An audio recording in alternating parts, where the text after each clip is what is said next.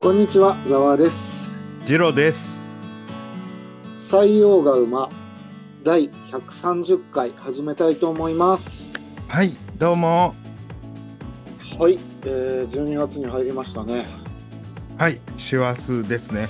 はい。もうね、全く大掃除が進まない。あ、なんすか？毎年そんな何日もかけてお掃除するんすか？しますよ、そりゃ。?1 ヶ月もかけるんすか？1ヶ月ってまあなんか、ちょこちょこやっていかないと終わんないから。普段も結構掃除してるんじゃなかったですっけ？いや普段もしてるけど、普段掃除しないところをするじゃん。ああ、そうですね。いや、正論ですけど、大変ですね。はい。なんで人事なんだよ。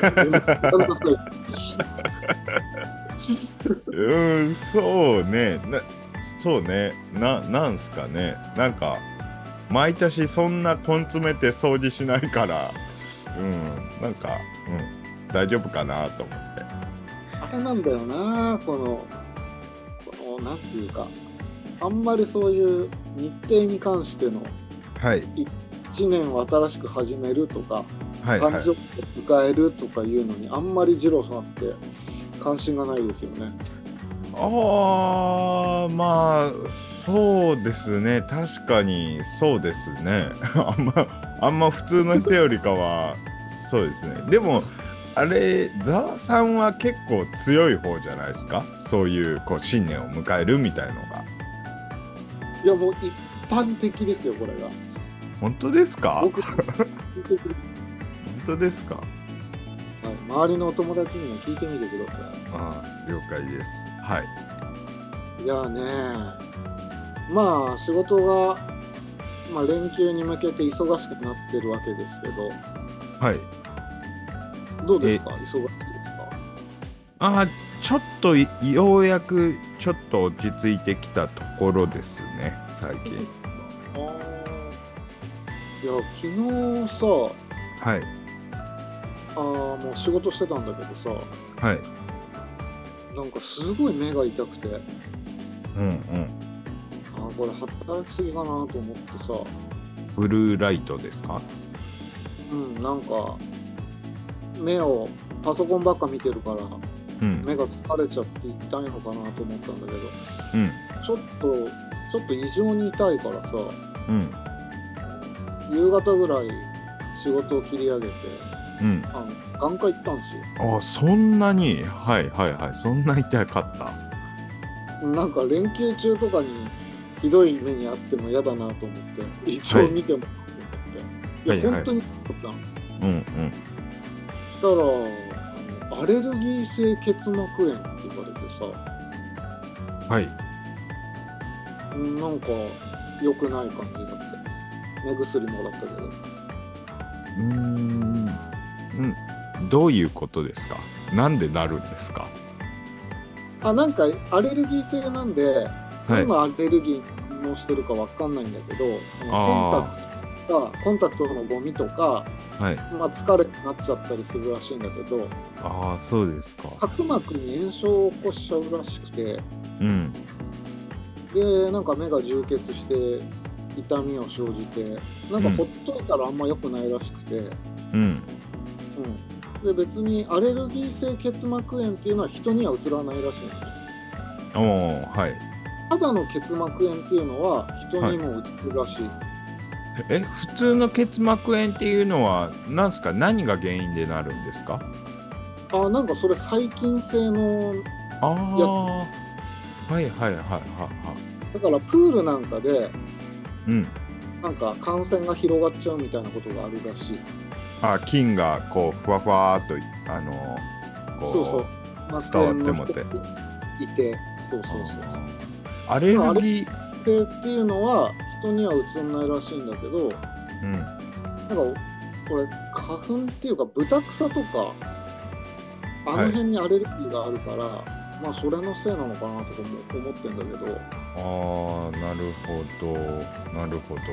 あじゃあうん。えじゃあそのえーアレルギー結膜炎っていうのは細菌が原因ではなくそのその個人個人のアレルギーになってる物質が原因ってことでいいんですかね？あ、そうそうです。あーじゃあもう原因が全然違うんだ。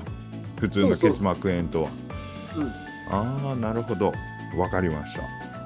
で問題はですね、免許の更新行かなきゃいけないんですよ。いつですか？これが12月18がリミットなんですね。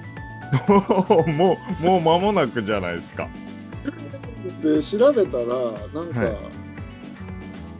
い。やそういう人ってまあ免許の更新って誕生日の上下1ヶ月ぐらいだったんだっけ？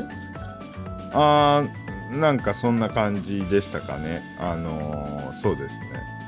でその間に目を怪我したり、はい。なんかその期間だけ視力が出なかったりしたらどうするの、って調べたらはい。なんかね基本的にはやっぱダメなんだって。はい。その期間にと取らないと。更新しないと、ただ、はいはやむを得ない理由がある場合のみあの OK になるらしくて。例えほうほう。ほば医者の診断書を持っていくとかすればああ OK し、う。あーあいいじゃないですか。じゃあ診断書持ってけば。うん、まあだから俺お医者さんに聞いたらうん。あの視力が別に落ちてるわけじゃないから普通に通りますよって言われて。ああじゃあじゃあ行こう。うん。じゃあ行こう。うん。なんで大したことねえじゃねえかと思ったんだけど、うんうんうんうん。あそんなことがありましたね。はいはいあとはざわのニュースをさらっと言いますね。はい。はいうーんとメンサって知ってます？メメンサってあのなんか IQ 高い人たちの集まりですか？まあイギリスに本部を持つ非営利団体で、はいはい。まあ、高い階級団体の一つなんですけど、はいはいはい。えー、と人口の上位2%の知能指数を有する人たちが交流するような団体なんですよ。ええ聞いたことありますはい上位2%っていうのは、まあ、大体 IQ が132以上らしいんですね。うん全人口のね。はいで平均すると普通の人っていうのは100前後らしいんですよ、IQ ってものが。はいはいはでこの度ですね、はいえー最年少メンサ会員になった子がいるんですけど、いはいはい。何歳だと思います？えー、5歳くらい？ああ、なるほど。なんと2歳児です。おおちゃんと試験できたんかな？なんか特別にやったらしいんですけど、はい。えっ、と、エリーゼちゃんって方で、はい。この人アメリカ人かな？はいはいはい。で、IQ がですね、なんと156をマークしたらしくて、おおこれは全人口の0.01%らしいです。うーんなるほど。この子がですね、えーはい。生後 5, ヶ月で言葉を発し、はい。で8ヶ月で歩き始め、おおすごいねまあ、2歳になった今は35カ国の首都名や全ての三角形の名称を挙げられるほか、うん。まあ、さまざまな国の言葉も話すと。えー、2歳でしたっけ？2歳です。おーすごいね。で母親っていうか父親と母親もどこでそんな言葉を覚えてきたのかわからないって言ってるらしいんですけど僕はおそらくこの子は人生2周目だと思ってます。なるほどね。なるほど。そういう説ね。はまあ、将来彼女があ、まあ、ご両親は、いはい。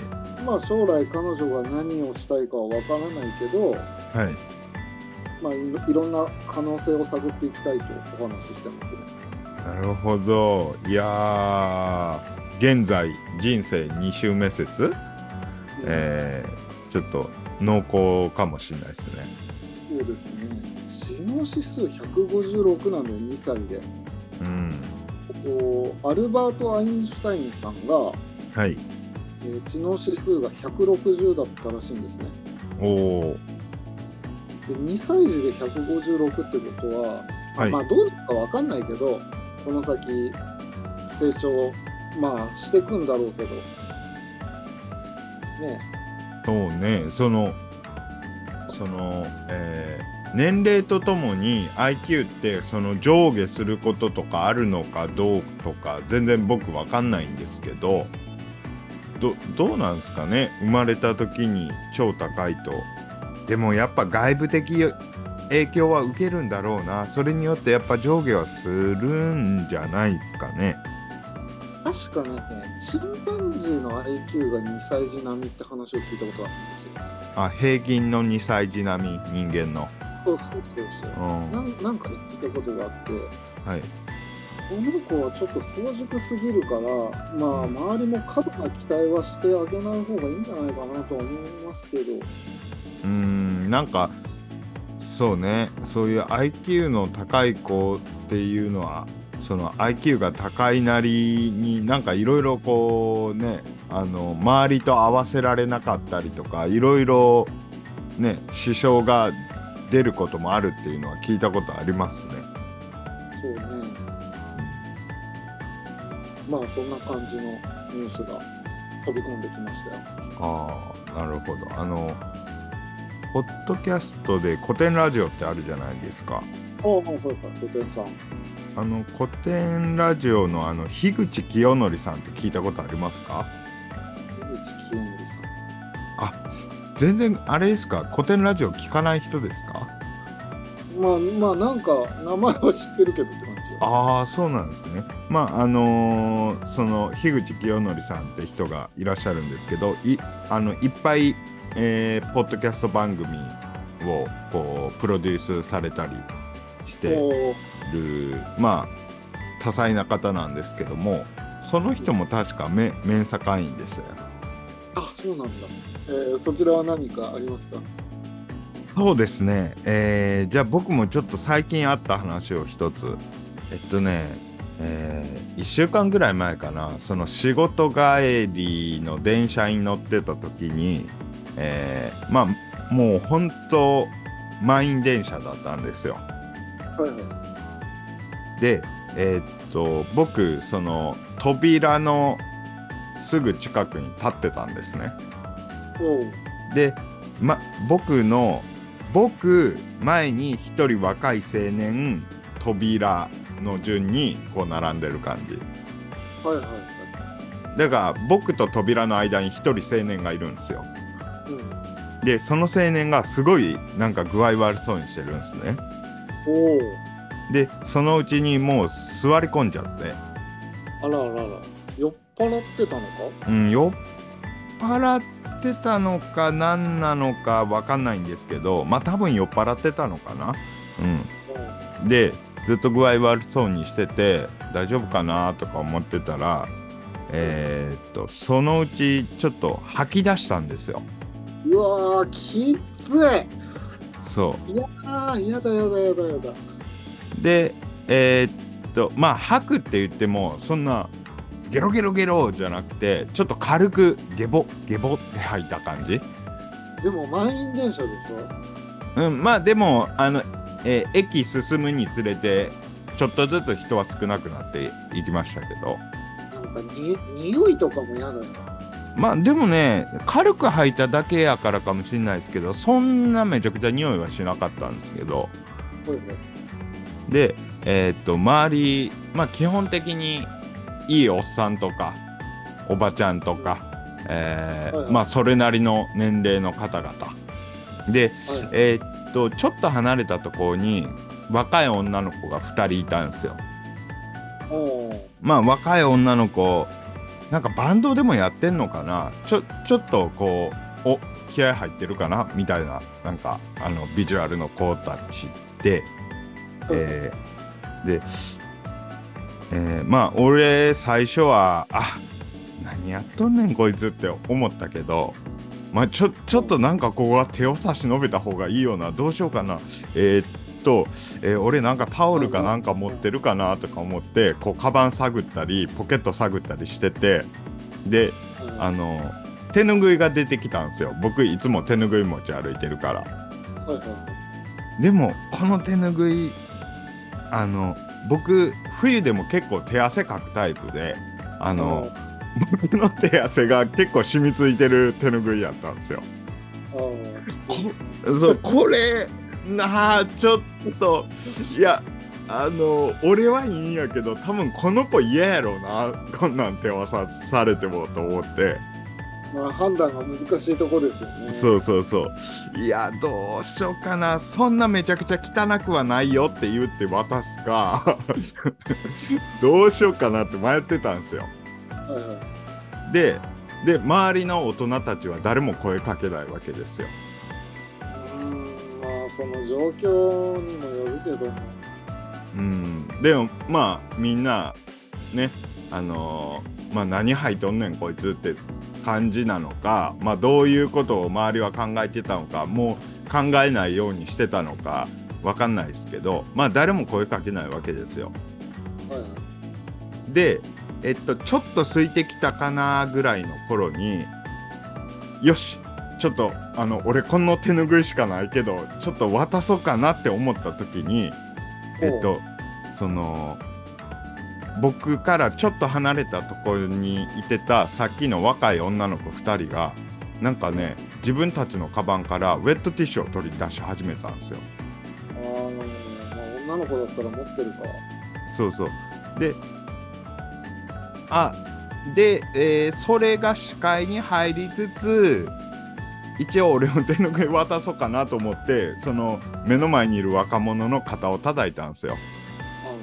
でそれと同時に向こうから女の子がやってきてであじゃあもうウェットティッシュあるんやったらこっちの方が絶対いいわなと思ってあのその男の子に「あなんかこの子があのウェットティッシュくれるみたいよ」みたいなことを言ったんですよ。でまああのー結局あれ23枚もらいよったんかなその若者。うんうん、でまああのーまあなんとかちゃんと意識はあってその子も。でそっから23駅したらその子降りる駅やったからもうその子降りてったんですよその若い男の子。はいはいでなんというかまあ結構前から感じてたことですけどあのなんていうかこういう非常時にあの動くのってうん大体若者やなって思って。あ大体大人動かへんなって思って。あそう。結構おばさん連中が動かない。うん。まあ少なくとも僕は今までそういう誰かが履いたりとかそういうのを目にした時に動くのは大体僕が経験した中では若者が多かったんですよ。うん大体見た目は結構派手やったりしてもやっぱ優しい子が多いっぽいというか。ああはいはい。なんかまあ。なんかお俺も結局結構迷ってた気持ちもあったしあーなんていうかもうほんまね。まあ都会やからっていうのもあるかもしれんけどなんかすごい恥ずかしくなってその若い女の子たちと比べて我々おっさんはって思って。まあ別に恥じることまでは思わなくてもいいように感じるけど。あそう？いやなんかね。いやーすごい恥ずかしくなった。もう今度からもうあのーちょっと俺の手汗ついた手ぬぐいでも速攻渡そうって思いました。ああなるほどね。いやーもうねほんとまあちょっとこれはえーあくまで僕の主観ですけどなんか恥ずかしいなこんな大人って思いましたわ。大丈夫ぐらいはすぐに行ってもよかったかうん。そう。そうそうそちょっと前に僕も電車で待っててなんか目の不自然な人が近くにいたんですよ、うはいはいはいはい。それであんま人いなあ周りいたかなでも人。うんうん。で電車が止まらないうちにうん。その人が電車の方に近づいてったんですよね。おうおうおうおう。で全然周りの人止めないからさはいはいは俺が止めまして「危ないですよ」っい。素晴らしい。まあそういうことですよ。あつのってそのまま手を引いてうん、車内に乗りましたよ。うん。なるほど。素晴ら素晴らしい。素晴らしいです。ざわさでもん。それは。あれ駅員さんとかうん。フォローできないもんかでも本当危なかったですよ。うん。わかりました。それでは本日は何のお話をしてくれますかね？えっと、今回はですね、えーっと、ミキマットっていう話をしたいと思います。ミキマットに関して。全然聞いたことがないですけど。まあ、略称なんですけどね。えー、まあ、ざっくり言うと、軍祭、軍産複合体の延長ですね。ん？どどういうこと？軍産複合体って聞いたことあります？いや、よくわかんないです。あそうですか。あ、それなら余計話しがいがありますね。あ、そうですか。はい。じゃあ、えーっと、まあ、軍産複合体っていうのは、えっとですね、あの、えー国に政府があるじゃないですか。で、あの、国によりますけど、その政府って軍を持ってるじゃないですか。国軍を。はいはい。で、えーその軍と、えーその民営の産業の、うん。まあ、この結びつきというか、ほうほうほうほう。それを軍産複合、まあ、ちょっと語弊あるかもしれないですけど、一応軍産複合体って言うんですけど、まあ、どういう仕組みかっつうと、えー例えば政治家が、こう、武器とか作るとき、あ武器を作りたいな、戦艦作りたいなってなるじゃないですか。うん。ちょっとあのーなんか、あの、あっちの国がちょっと怖いから、うちもちょっと、えー武力増強せなあかんと。はいで、えー武器を作りたいな。で、えー武器メーカーに依頼するわけですよ。武器作ってくれって。うん。で、そうすると、えーそれで、その、えー武器とか戦艦とかを作ってくれるわけですね。で、産武器メーカーはそれで儲かるじゃないですか。はい。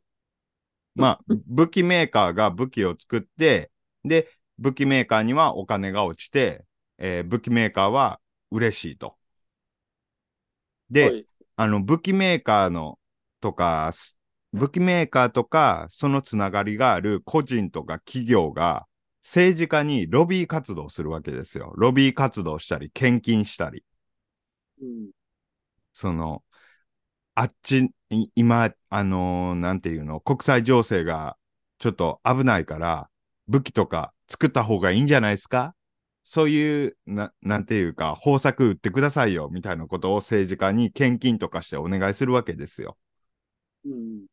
で、政治家が、ちょっとあの、今、えー国際情勢がやばいんで、あのーなんて言うんですか、えー税金上げますみたいな。それによって、あのー武器いっぱい作りますみたいなことを、こう、発表するわけですね。うん。で、それによって、えーなんていうの？その、役人も、も、あの、献金とかで儲けられるし、で、軍需産業も儲かるし、国力上がるし、みんなハッピーよねっていう、そういう、そ、その枠組みが軍産複合体。はいはい。わかります？これ。まあまあ、なんとなく流れはわかりました。はい。で、これ、産業っていうのが武器メーカーだけじゃなくて、例えばその戦艦とか作ろうと思ったら、鉄もいるし、石油もいるし、電子機器もいるし、いろんなものがいるわけで、うん。その武器を作ることによって、いろんな、あのー産業が潤うし、雇用とかも増大されたりするわけですよ。はいはいはい。はい。でも、まあ、これによって、その政治家も、献金とかでお金もらえるし、もしくは政治家が、その武器メーカーとかの株主やったりして、えーその武器メーカーが盛り上がれば、自分もウハウハになれるみたいな。うん。そう。で、あの、これが別に普通に正当というか、あの、ナチュラルにこれやばいなっていう状況やったら別に問題ないんすけどうん、まあ、ちょっと意図的にいろいろやってんちゃいますかねみたいなことがあるわけですよ。ああ、はいはいはい。はい。で、その、儲けるために、えーまあ、あのちょっとね、こう戦争を仕掛けてみたりとか、えー戦争を引き起こすよう、ちょっといろんな国に接触してみたりとか。はいはい。で、そのため、えーっと、不要もしくは機能性の低い兵器を不当に高い金額で購入または開発し、軍事予算が増えていくと。うん。はい。で、えーっと、ちょっと主にアメリカを中心に言っていくんですけど、あアメリカ、はい。はい。ちょっと今から話していきますね。アメリカを中心に、具体的に。えーさっき、その武器メーカー、その、他には、その鉄とか石油とか電子機器とかいろいろ言いましたけど、えーうんまあ、実際のものだけじゃなくて、まあ、えー IT 系も、IT 系の企業なんかも絡んでくるわけですよ。えー最近の兵器はそうですね。そうですね。あの、うん例えばそのアメリカの国防省とか、えー CIA のデータベースなんかに、えー、Amazon がいろんなこうシステムとか、えー提供したりしてるわけです。うんうんうん。えー他には Google とか Microsoft とか、うんうん。えー具体的な兵器で言うと、ドローンが標的を捉えるソフトとか作ったりとか、ああ、なんかき聞いたことあります。はい。で、えーっとですね、えー今の、えー国防長官のオースティンさんって方がいらっしゃるんですけど、はい。えーこれ、その、物の流れ、お金の流れの中で、こう、人の流れっていうのもありまして、えーうんこのオースティン国防長官す、オースティンさんは、もともと軍人だったらしいんですね。軍人、はい。はい。で、軍人からその後武器メーカーに、あ、退役した後武器メーカーに入って、うんで、で、今国防長官のポストにいるらしいんですよ。うんうん。つまり、国防長官ってことは、その兵器を作ったりすするときとかに、こう武器メーカー自分で選べるわけですよ。ああいう着ですね、これは。うん、まあ、ちょっと具体的な例に関しては、ちょっとそこまで調べてないので、あれなんですけど、まあ、そういう結構流れがあるんですよね。その武器メーカーとか、えーそういう軍事関連の、こう、人の流れみたいな。うん、まあ、わ、わかりますよ。うんはい。まあ、これ、あのあれですけどね、アメリカに限らずですけどね、日本なんかでも多分あるでしょうし。うん。はい。で、えーっとね、ちょっと歴史的にすごく興味深かったのが、えーっと、アメリカってそういう、例えば戦争とかが起きてる有事だけじゃなくて、平時でも長期的に見ると軍事予算が基本的に常に上昇しているらしいんですよ。ああ、はいはい。で、これがね、すごい、こう、頑張っ、頑張ったな、武器メーカー頑張ったなっていうのが、えーうんまあ、冷戦終結までの間は、えー、1990年くらいですかね、冷戦終結。えーはいまでは、ソ連っていう脅威がいたわけですよ。うん。西側諸国 VS 東側諸国。でうん、ただ、冷戦終結でソ連という脅威が消失したことで、えー一時軍事予算が減少するんですよね。うん。で、そうすると、大手の武器メーカーの関係者は困るわけですよ。売り上げ減っちゃうし。はいはいはで、えーそこで、えー NATO、わかりますかね？い。はいはい。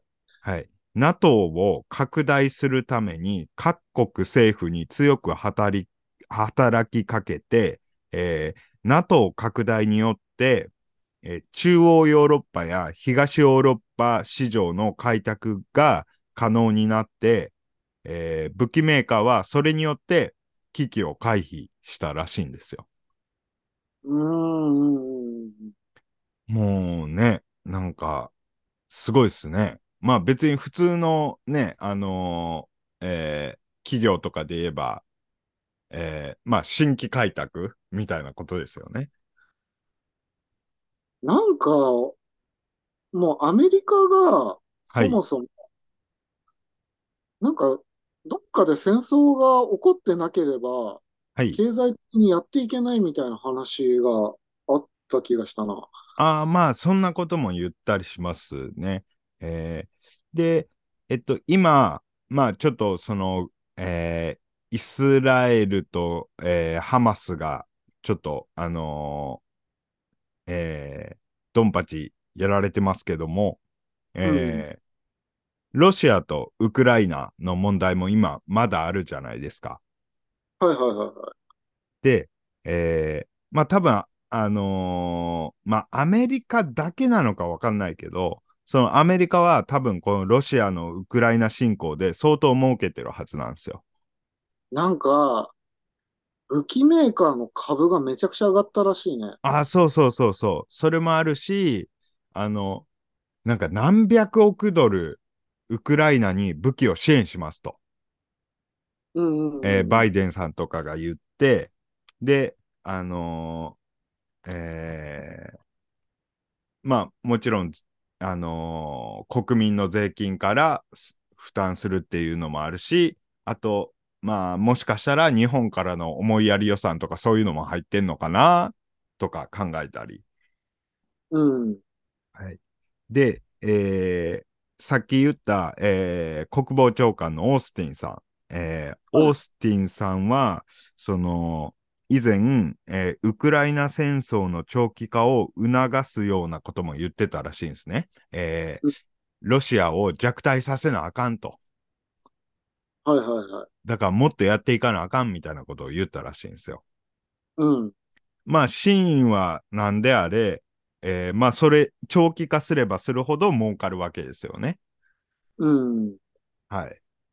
で、まあ、そういう軍需産業というの、あー軍産複合体というのがありますと。うん。で、ここで、ちょっと、また別のアクターが出てきまして、アクターっていうのかな？あの、はい。シンクタンクって聞いたことあります？あのー銀行とかのあれでしょ？うーん。いや、ちょっと、あの、僕が想像してるものとは違うかもしれないんですけど、えっと、シンクタンクの、まあ、一般的に言われているのは、えーいろんな分野に関する、えー政策立案とか政策提言を主に行う研究機関のことなんですよ。コンサルとは違うのね。うーん、とは違うかな。いろんな分野に関して研究してるんですよ。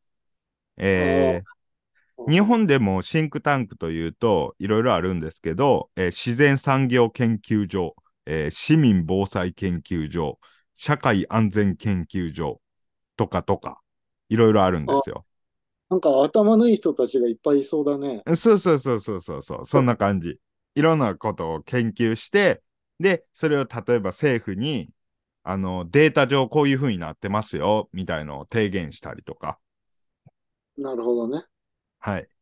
あえーシンクタンクとはって書いてあってさ、はい。直訳すると頭脳集団なんだって。ああ、まさにですね。はい。お はい。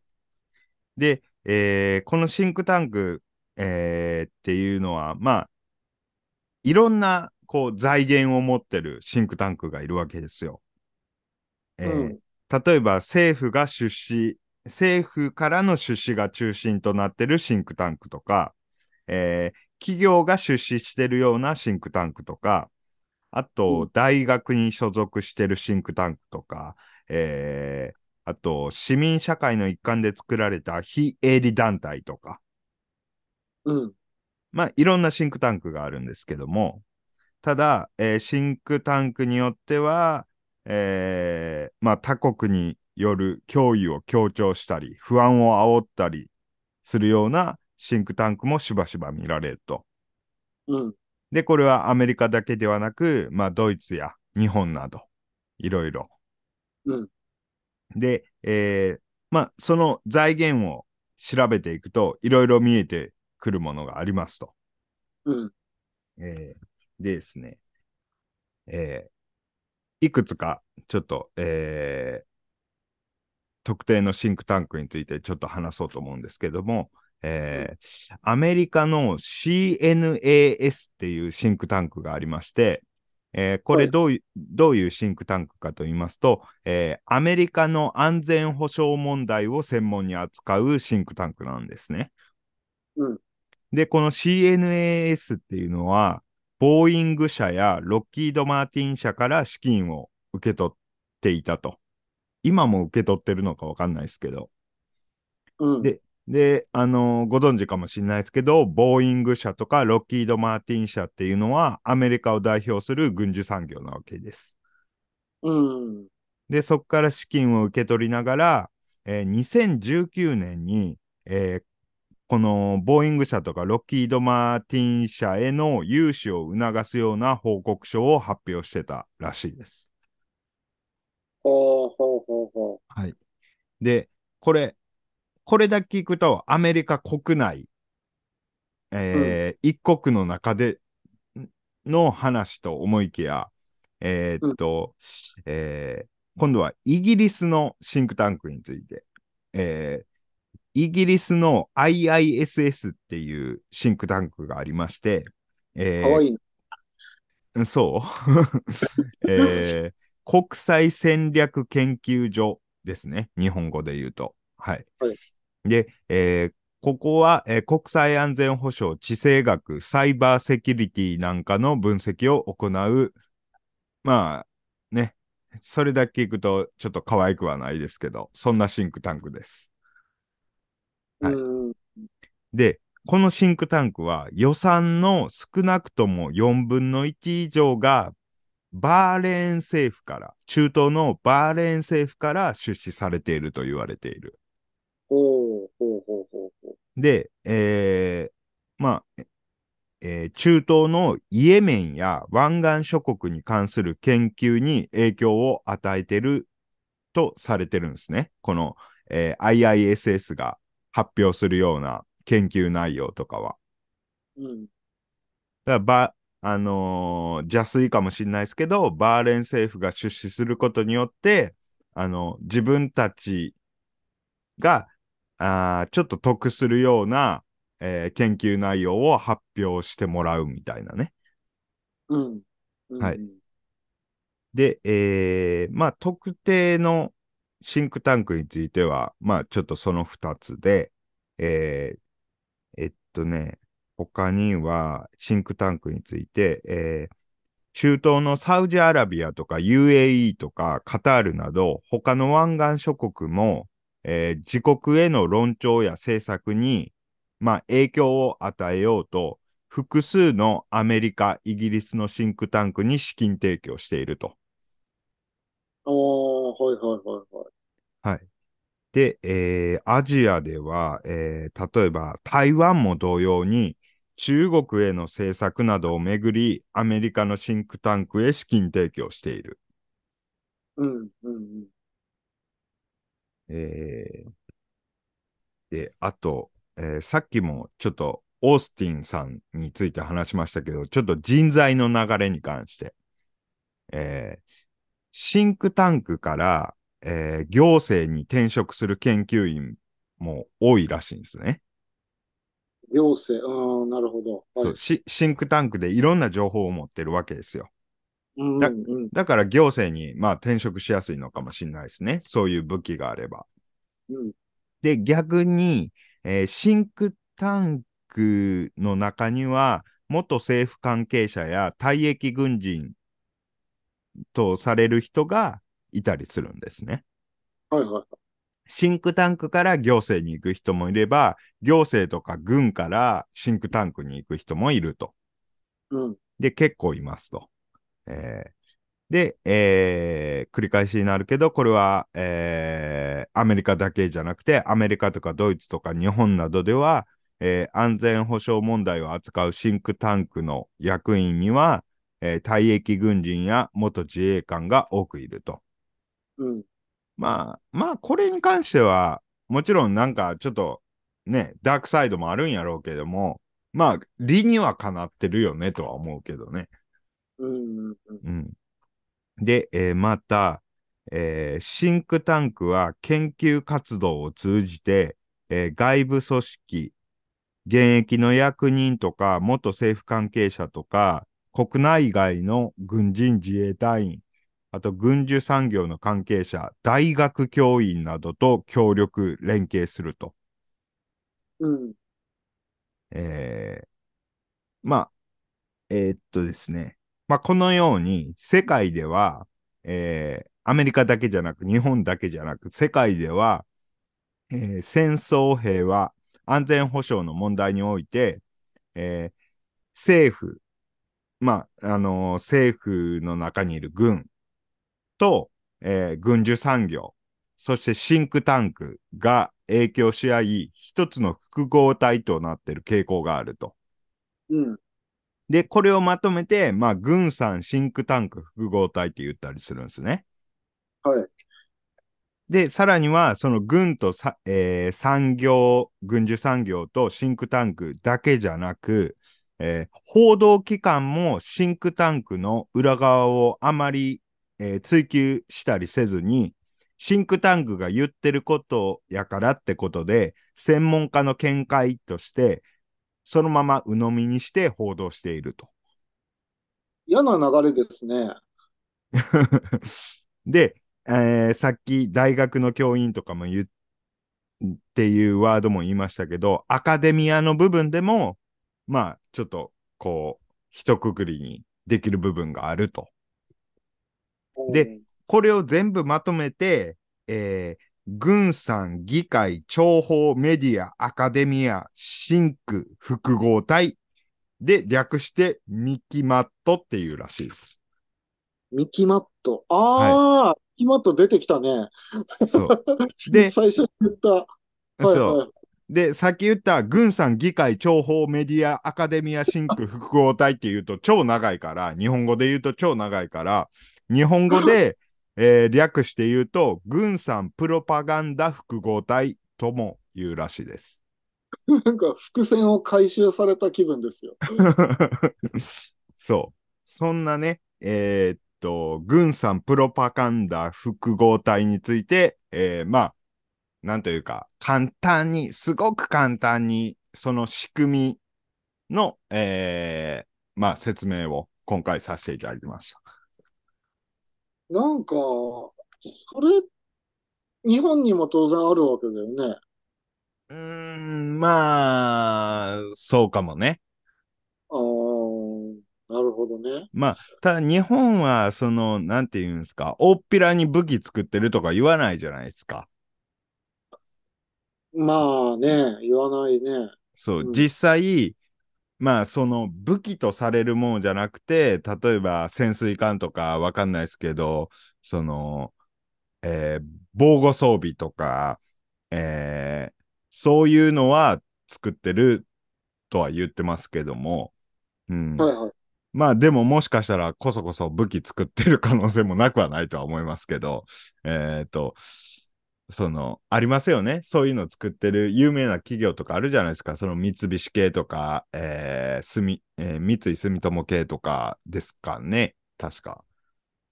な、なんだっけ、飛行機が作っちゃダメとかずっと言われててたんだよね、国産の。うん、それで、だからアメリカから買ってるんですっけ。でもなんか、ああ、なんかその条約期間が切れたかなんかで、あ、最近ですか？うんホンダかなんかが作ったんじゃなかったっけな。へえ、なるほど。あとなんか前、ザワさんが言ってたんかな？その、えーアメリカからその戦闘機買っえ買ってそのまま使うんじゃなくて、日本用にちょっとカスタマイズして使ってるみたいな。これはやってるらしいですよ。はいはいはいはい。まあ。まあ、っていうふうにね、そういううんすごい大きい経済圏というか、なんというか、そういうものがあるみたいなんですよね。うん。でもそ、そういうまとまりに関してもさ、うん。上下関係っていうのもものがあるわけでしょ？どうなんすかね。でこれをも、まとめてる長っていうのは何なの？もう国なの？いや、多分、多分ですよ。あの、勝手な僕の推測ですけど、どこが飛び抜けてトップを張ってるとかじゃない、ないんじゃないかなと思うんですよね。その、なんて言うん横のですつながりなのか。そう。例えば、その、政治家がいなきゃ成り立たないじゃないですか。ああ、まあ、そりゃそうだ。で、また武器メーカーがいなきゃ成り立たないじゃないですか。はいはいはい、はい。で、産業の中で武器メーカー以外でも、その石油産業、電子機器、あえー IT 系とかもいなきゃ成り立たないし、もっと言うとシンクタンクもいなきゃ成り立たないし、あと、その、なんて言うんですか、あの、えー軍事予算上げます。だから税金上げ、あの、危ないから、今、世の中物騒やから、もっと武器作んなきゃいけないんですよとかいう報道機関もないとやりにくいじゃないですか。うんうんうんうんうん。だから、どっかが飛び抜けてっていうのは、うーん、どうなんですかね。あの、少なくとも今回言った、その、軍産、議会、情報機関、メディア、アカデミア、シンクタンクの中で、どれが一番力持ってるっていうのは、ん、ちょっとごめんなさい。わかんないです。ああ、うん。なんか、多その分ね、中で、やうんっぱり、そのシンクタンクうん、うん、の役割っていうのがうん。い結構でかそうだな、これ。や、まあ確かにでかいですね。そう、シンクタンク、まあ、そうっすね。でかいっすね。うん。まあ、これが意図的に作られたのか、それとも、その時代の流れとともに、必然的、あその、え偶発的にできたものなのか、ちょっとはっきりわかんないですけども、ただ、現状、そういう、その枠組みみたいのがあると。なるほどね。はいうんそう。だから、だから、あの、戦争が起こると、どんだけ綺麗なことを政治家が言ってても、まあ、儲けてる人いますよと。そして、まあその政治家さんは、その、その裏側も把握した上で言ってるんでしょうねという。まあ、裏表あるでしょうね、そりゃ。そうですね。うん。まあ、ね、なるほどね。だから、えーっと、もしかしたら今回の、その、今行われてる、そのハマスとイスラエルのその紛争も、なんか、そういうところも、えー絡み合ってるのかも。いや、絡み合ってるんでしょうね。まあ、あるでしょうね。なんかその、えーっと、アメリカが直接渡したわけじゃないけど、えーハマスにある、が使ってる武器はアメリカ製のものやみたいな話もありますし、ああ、はいはいはいはいだからもし、もしかしたら他の国とか仲介していったのかわかんないけど、なんかいろいろあるよね。どっか武器を売ったり、そうそうそうそう。んだよね、あれね。そう。い、今の話で言うと、その武器の話じゃないけど、うんあの、例えば、日本とロシアって、もう今貿易があんまできてない状況やと思うんですけど、はいはい。その、なんていうんですか、実際ロシア行ってみると、普通に日本製品売ってたりとか、ああ、はいはいはい。だから他の国を経由して行ったりしてるわけですよね。ああ、なるほどね。日本日本とロシアがもしかしたら今はちょっと仲良くない状況かもしれんけど、その、また別の国は別にロシアと対立してない国があって、で、その国はロシアとも対立してないし、日本とも対立してない。だから、日本製品は普通に入ってくる。だからそれをロシアにパスすると。なるほどね。ああ、そうか。もうね、本当にやめてもらいたいんですけどね、戦争とか。まあでもね、それによっておまんま食ってる人もめちゃくちゃいるでしょうしね。あの、なかなかね。どんな気持ちなんだろうと思うんだよだから、その本人たちもどこまで自覚してるかわかんないですしね。な。ちょっと規模が狭いけど、うん。あのー俺もその武器関係のね、話をちょっと調べてたんですよ。はいはい。あのーまあもうちょっと規模が狭いんだけど、銃社会じゃない、アメリカって。はい。で、そういう武器をむ売ってるメーカーの人たちの力が強すぎて、その政治とかもちょっと動かしちゃってるっていう話があったんで、ああ。うん、な、なんていうの、武器協会っていうのかな、うん大統領選とかで、そいつらを味方につけないと勝てないから、うん。あの、銃、銃規制とかをかけらんないんだって。うんうん。で、その辺をちょっと調べてたんだけど、その、な、なんていうのかな、武器がない方が絶対に犯罪は減ると思うけど、それって日本人の考え方なんだよね、やっぱね。その、まあ、そういう考え方もあるでしょうね。な、なんかさ、武器を作る、人殺しの道具を作って、生活してる人たちが、まあ、いるわけじゃない。現に。まあまあまあまあ家まあ、見方によっては。はい。いや、どんな気持ちなのかなと思ってさ。うーん。どうすかね。だって、その、なんて言うんですか。少なくとも、現、現代のこの社会で生きていくには、それを武器って絶対需要があるわけじゃないですか。うん、まあまあ、そうなんですけど。なんか今の意見を聞いてると武器を作るのは絶対悪やみたいな風にまぼ僕はちょっと聞こえちゃったんですけどいや そそんなことはないんですけど、な、なんなんだろうな。うーんいや、ちょっと、ちょっとずれてました。いやでもねあの多分ね多分ですけど大勢、うん、大多数の人がそういう武器産業とかに関わってる大多数の人が多分ね普通の人やと思いますよ。あ、いや、まあ、わかるんだよ。うんなんか悪い奴らが銃使ってるから、うん、自衛のためにみたいな考え方もあるのもわかるんだよ。うーんまあもしくはそこまで深く考えてない人もいっぱいいると思います。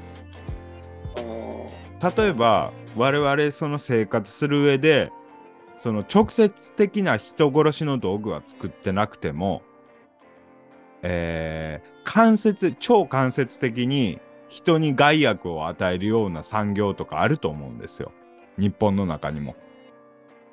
ああ、まあ、あるでしょうね、そりゃ。うん、もしかしたら我々がやってる仕事かってまあ、あるでしょうね。そうそうそうそう。だその程度の問題というか、まあ、関わってる程度の問題ね。ううんん。